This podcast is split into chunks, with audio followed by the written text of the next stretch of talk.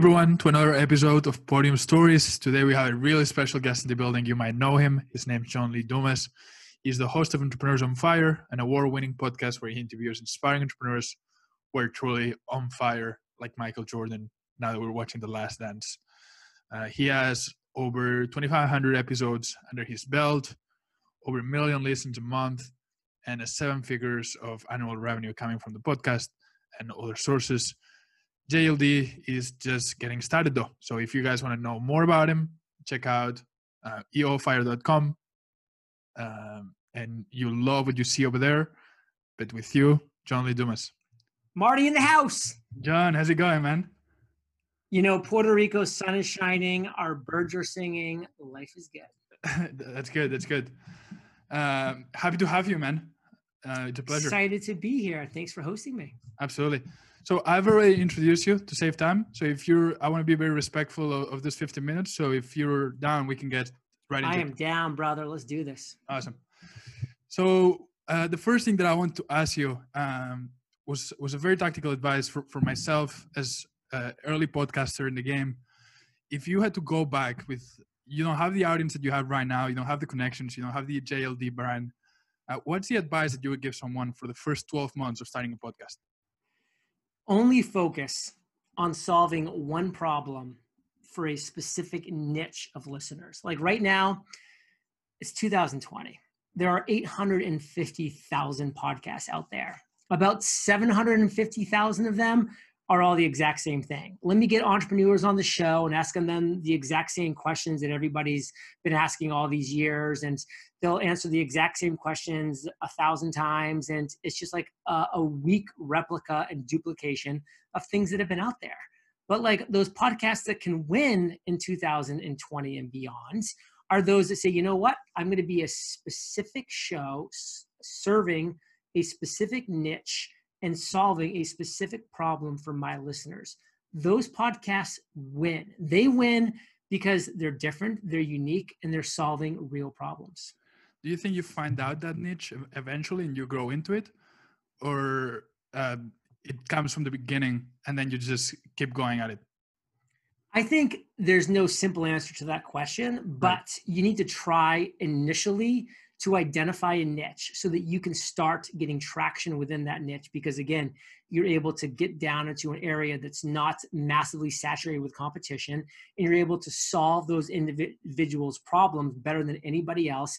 And then you need to engage with them ask them what their biggest problems are and use that information they're giving to you to really you know make sure either a you're in the right niche or help you shift and adjust and pivot into what actually niche you need to be in what actual problems you need to be solving based off of that feedback from your listeners. I love that. And uh, i use you as somebody that i look in the mirror to to get better at as a host. You have over 2500 episodes under your belt. What do you do as a host now? Uh, that what are the things you made a conscious effort to improve on uh, versus you as a host when you got started? The biggest thing that I focus on as a host is I say to myself, who's my perfect listener? Who is my avatar? And that person is Jimmy. He's 40 years old. He has a wife and two kids, ages three and five. He has a 25 minute commute to work. Like I know my perfect listener amazingly well. And so every single time I'm interviewing somebody, I'm not interviewing them as John Lee Dumas because guess what? I'm eight years into my business. I've been making multiple millions of dollars a year for eight years now. You know, I have my dream house, my dream business. My listeners, they're earlier in the journey. They're just starting or they're just a little ways in and they're trying to learn and grow and get momentum. So if I ask questions that just me, JLD, had, they wouldn't be nearly as relevant as if I ask questions that Jimmy has, my perfect mm. listener. Mm. So I put myself in the shoes of my avatar, my perfect listener. And I come at, at it with a mindset of curiosity, always saying, you know, John, what would Jimmy be, ask, be, be thinking right now as my guest is sharing this topic, this ex- explanation, this thing? What would Jimmy want to know? And then I try to ask those questions. That's so interesting to me because I, on this, this is my side project, my real business is an agency doing uh, content marketing as well. So uh, I wanted to ask you, how do you think, especially B2B CEOs, can use a podcast to help their business as well? Right? I, I think it has already provided returns for me. Um, besides my personal experience, which I love, but how do you think, from a business standpoint, that a podcast can help a company marketing strategy? So, a podcast can help a content marketing strategy just overall in general because it's going to allow you to deliver free, valuable, and consistent content to a set of listeners who are going to grow to know, like, and trust you, the host. They're going to be able to trust you. Like, you're not going to read a blog post and like immediately trust the author. You're not going to like watch a three minute YouTube video and immediately trust, you know, the person that created it. But you're going to listen to like a 35 minutes, you know, podcast episode where it's literally your earbuds, you know, are in and that person's voice is, is delivering you value. Not just one episode, not just two episodes, but 10 episodes, 20, 50. Some of my listeners have listened to thousands of my episodes so they have this know, like, and trust so that when you turn to them and then say, Fire Nation, like, what is your biggest struggle right now? Like, what are you struggling with right now in this moment? They'll tell you. They'll be honest because they feel like they know you with their problems, their obstacles, their challenges. And then the best part is you can create the solutions. And since they know, like, and trust you, they're going to want the solution from you because you're the person that created the value. You're the person that built the trust. You're the person that asked the question of what they were struggling with. And now you're saying, here's the solution. You're welcome. I love that. And uh, one of the things that I really like about, about your show um, was, especially the beginning, was different from the other shows because you were doing daily episodes, right? Um, so I wanted to ask you about the process of getting great guests, making them feel comfortable as well when they come in the podcast and how, what's uh, what's your way to attract those ideal guests that are maybe out of your league, especially when you're starting at the beginning, uh, and making them want to be part of it? Well, I'll start backwards because there's a few questions there. So if you need to yeah. repeat any of them, please do. But basically, one thing I want to share with people because I think it's super important is guess what? When you first start, you probably shouldn't have the big guests on your show because right. you're not ready as a host you don't have an audience so you're essentially potentially wasting their time because they're taking their time energy and effort you know i look at myself differently because you know i have a massive podcasting community where i teach people how to create podcasts so i kind of feel obligated when people ask me to be on their show to say yes because i want to say yes number one but number two it's like if i'm going to be the person that's going to be out there promoting podcasting and encouraging people to start their podcast like i really want to make time to be on their show. So I'm kind of an exception to the rule, but for the most part, like you shouldn't go for the big guests on your show in the first six to 12 months because you owe it to yourself to become better at your craft. You owe it to your potential future guests to have a bigger audience, a more uh, impressive and well structured podcast, and just be offering a overall better product for them to become a part of. And guess what? If you have somebody big in your show and you're terrible, and that leaves a bad experience in their mouth, that's that's the first you know experience they've had with you. Like that first impression is not going to go away, and they see you in the future. In the back of their mind, going to be like, man, that person just really kind of wasted my time. Was a little awkward. Like, nice to meet you. But if you instead crush it on a, on an episode because you've taken the time, you've put in the reps, you've gotten good, and you just destroy it. Which people, by the way, have done a great job with me in different interviews over the years, and I've been very impressed. I've seen them in person. I've been like, whoa. Right. By the way, you were good for these reasons, and like that's a great way to build relationships. Because you know, when I started, it was just a different ball game. There was only a handful of interview podcasts, you know, in the business sector, and so it was just kind of this rarity so people weren't overwhelmed with being asked by to be on shows anyways and i was bad by the way and i didn't do things you know the right way now i'm looking back with all my experience and saying this is the way i should have done things and this is the way people should do things and you know i didn't follow my future person's advice because i didn't know that advice back in 2012 2013 2014 right. and i learned the hard way which i'm now you know sharing my lessons learned with you and your audience right now but you know, in my mind, listen, go after those people that aren't the big names yet, but that are looking to share their voice, their message, their mission with the world. And you become better by interviewing them. You guys both get better by interviewing each other. And then you're able to grow your skills, your knowledge, your value. And then when the time is right, you'll know it.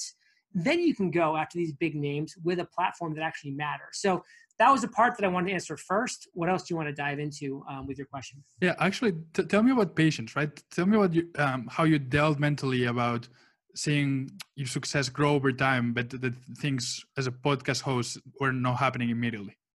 So nothing happens immediately in the podcasting game, and that's why it's super valuable. Because listen, people pod fade all the time because they jump in, they want instant success, they don't get it after three to six months, and then they pod fade. They just go away because they didn't get that instant success.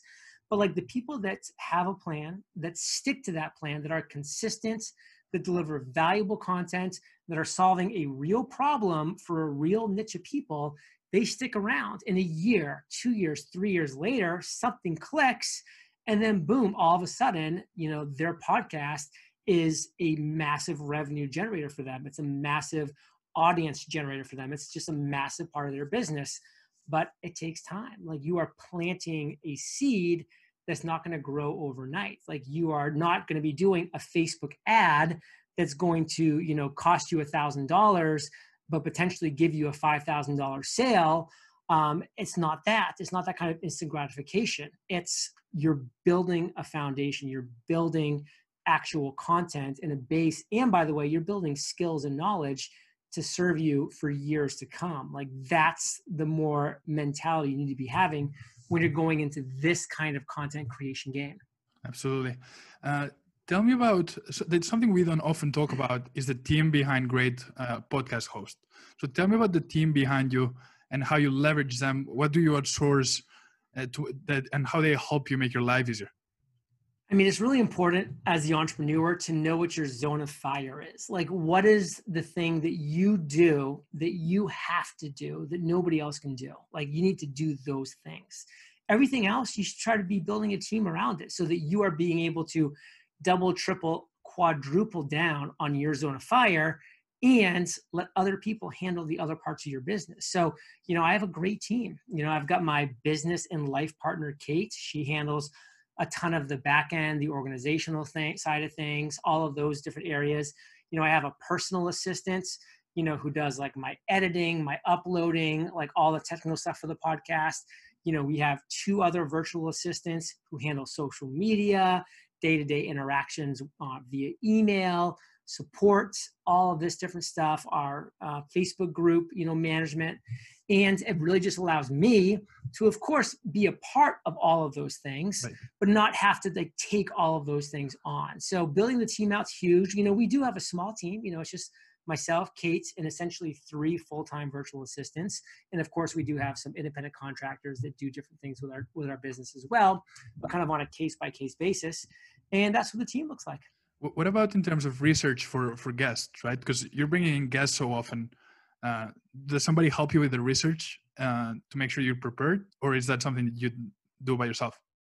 There's a lot of different schools to thoughts when it comes to researching a guest, and I think there's no right or wrong way to do this. I think the people that spend hours researching a single individual guest power to them. Like, that's awesome. I'm sure you have a lot of really interesting things that happen in that episode as a result of your in depth knowledge of that. For me, I had to be practical. I was going to do a daily podcast. Right. I wasn't going to be spending hours researching every single guest when I was doing 30 episodes every single month, 365 per year. So I, instead, I said, you know what? What would this look like if it was as simple as possible? It's like a Tim Ferriss line that I, I definitely do love like what would this look like if it was easy? And for me i was like well i would do no research. Right. And then i said well what's the, the, the positives on that? Because there's obviously some negatives but what are the positives? Well i wouldn't have to do any research. And number two huh i would actually be going into the episode as clueless as my listeners because my listeners aren't doing research on my guests. Great point. so now i'm able to ask the questions that my listeners have because I have the same questions because I don't know anything. I'm curious. I'm going to ask those questions much more likely because there is a thing called the curse of knowledge. Like when you have knowledge, even if you kind of try to push it off to the side, you still have that knowledge. And it's very likely you won't ask the questions that you probably need to be asking because you just assume your listeners know because you know the information. Right. They probably do as well. But a lot of times that's not true. So I, I do zero minutes, zero seconds of research for any of my guests. I never have, I never will. And I literally, for most of my guests, as I'm hitting the call button, am reading their 30 word bio, and that's the only thing that I know about them. I love that. Uh, John, I want to be respectful of your time, so we have to let you go. Uh, we'll put the links for our listeners, but I wanted to say thank you for, for being here, and I really appreciate your time. Very much welcome. Thanks for having me on, and have a wonderful day. Take care. You too.